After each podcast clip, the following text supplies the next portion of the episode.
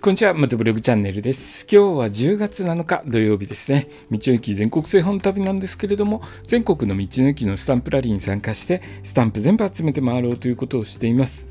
でですね、えー、道の駅行ってきました。岐阜県の道の駅ですね。岐阜県の道の駅2周続けて行ってきたわけなんですけれども、1周目の最初に行った道の駅の紹介まだ終わってませんので、その続きを今日からまた1駅ずつ紹介していきますね。えー、岐阜県の道の駅。当日ですね初日6か所ぐらい道の駅回ったんですけれども、えーと、5, 5番目に行った道の駅。えっとこれはちょっと読みにくい字なんですけどもスカイドーム神岡ですね。漢字で書かれてるんでちょっと読みにくいですけれどもスカイドーム神岡というところに行きました。でですね道の駅白川郷から細くて急カーブの続く峠道を抜けて国道だったんですけど随分タイトなコーナーとか急坂があって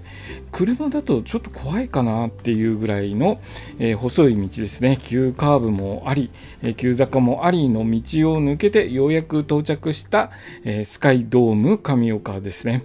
えー、岐阜県に入ってからはですね雨が降ったり止んだりする天気で、えー、ウェアがずぶ濡れになったりとか、えー、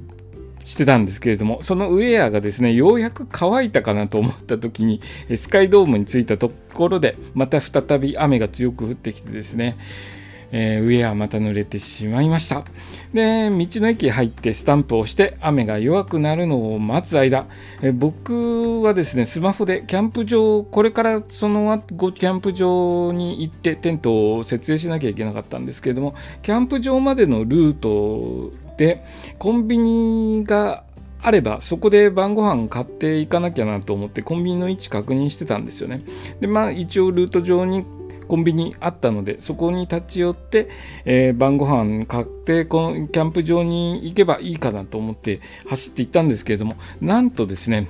えー、そこのコンビニ閉店してまして あのご飯買うこともなくそのままキャンプ場に到着してしまったんですね。でテントを設営した後、えー、まあ、近くにコンビニあるでしょうと思っていたら半径20キロ以内にはコンビニや売店が1軒もなくてですねえー、食べるものが 何も用意していなかったのでちょっと慌ててキャンプ場の売店に行ったんですけれども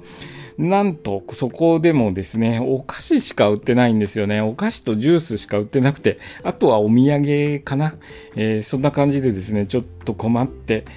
えー、晩ご飯なしかなと思ったんですけども何も食べないっていうのも寂しいので売店でですねもう閉店時間ギリギリだったので慌ててですねポテトチップスとコーラを買いそれを晩ご飯として食べました。その当日ですね岐阜県の道の駅周り当日は雨や睡魔そして食事と散々なことになりましたけれども一応予定していた道の駅のスタンプを集めることができてまあ安心して眠ることができました。そしてですね翌日その時は2泊3日で行ったんですけれども翌日もまた道の駅巡りをすることとなります、えー、その話はですねまた明日から一つずつお話ししていきますね、え今日の放送はですね岐阜県の道の駅